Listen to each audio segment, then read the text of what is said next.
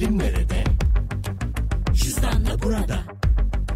Tatilsepeti nokta com veya Tatilsepeti uygulamasında alışverişlerini Juzdanla öde. otuz bir Temmuz'a kadar tek seferde yapacağın yedi bin beş yüz TL ve üzeri ilk harcamana yedi yüz elli TL indirim kazan. Detaylar juzdan nokta com nokta tr ve tatilsepeti nokta com'da.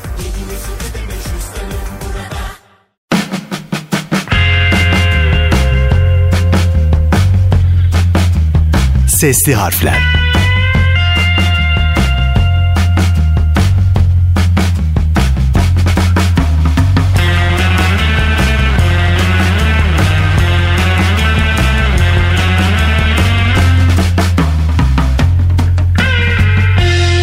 Herkese selamlar, sevgiler. Ben Bahri Fedai. Sesli harflerde bugün de yine ilginç bir icat konusuyla karşınızdayım. Yeniden hatırlatmak isterim. Sesli Harfler podcast serisi bir radyo programının podcast versiyonu diyebiliriz. Karnaval radyolarından Borusan Klasik'te her cuma saat on altıda sizlerle buluşuyoruz. Radyo programımıza da herkesi bekliyorum. Ayrıca bizleri sosyal medyadan da takip edebilirsiniz. Sesli harfler olarak arattığınızda mutlaka karşılaşacağız ve Sesli Harfler YouTube kanalımıza da herkesi bekliyorum.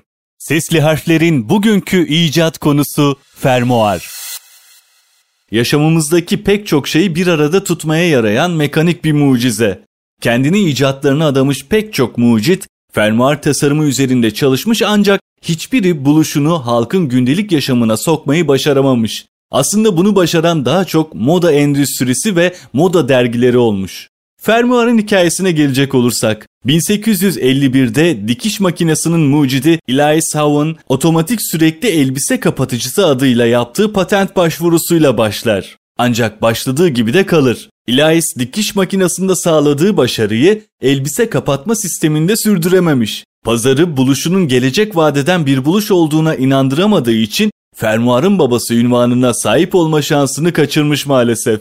Howe patent aldıktan kırk dört yıl sonra bir başka mucit olan Whitcomb Judson, Howe'un tasarımına benzer bir ürün geliştirir ve adına da toka kilitleyici der. Pazara ilk onun tasarladığı ürün girdiğinden fermuarın mucidi Whitcomb Judson sayılmış. Ancak bin sekiz yüz doksan üçte buluşunun patentini alırken ürüne verdiği isim fermuar değil, toka kilitleyici olmuş. Chicago'lu mucidin toka kilitleyicisi birbirinin içine geçen kopça veya ayakkabı bağcığından oluşuyor.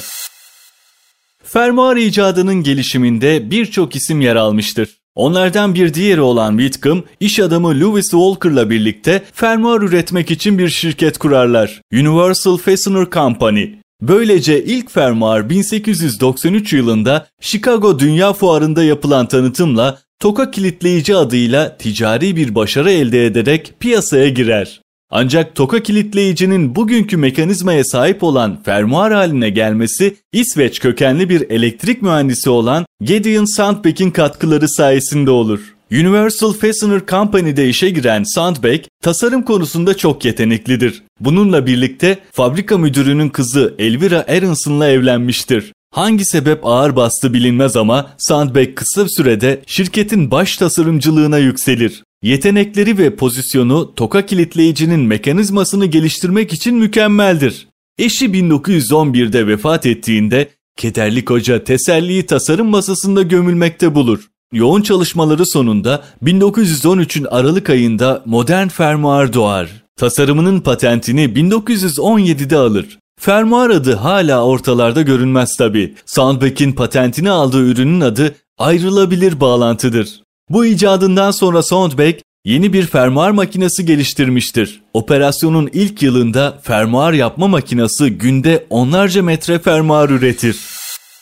Fermuarın ilk ismi otomatik sürekli elbise kapatıcısı, sonra toka kilitleyici, ardından ayrılabilir bağlantı ve nihayet ürüne fermuar adının verilmesi de B F Goodrich firmasının yeni tip kauçuk botlarda kullanmaya karar vermesiyle gerçekleşmiş. Fermuarların ilk kullanım yeri tütün torbaları ve botlar olmuş. Moda endüstrisinin fermuar kullanmaya ikna edilebilmesi ise ancak bundan yirmi yıl sonra olmuş. bin dokuz yüz otuzlu yıllarda fermuarlı çocuk kıyafetleri için düzenlenen satış kampanyalarında fermuarın çocukların kendi başlarına giyinmelerine imkan vereceği ve bu sebeple çocukların özgüvenini yükselteceği iddia edilmiş. bin dokuz yüz otuz yedi yılına gelindiğinde ise bazı Fransız moda tasarımcıları erkek pantolonlarında fermuar kullanılmasının çok iyi bir fikir olduğuna karar vermiş ve Esquire dergisi buluşu öven yayınlar yapmış. Fermuar kapağı da bu sırada geliştirilir.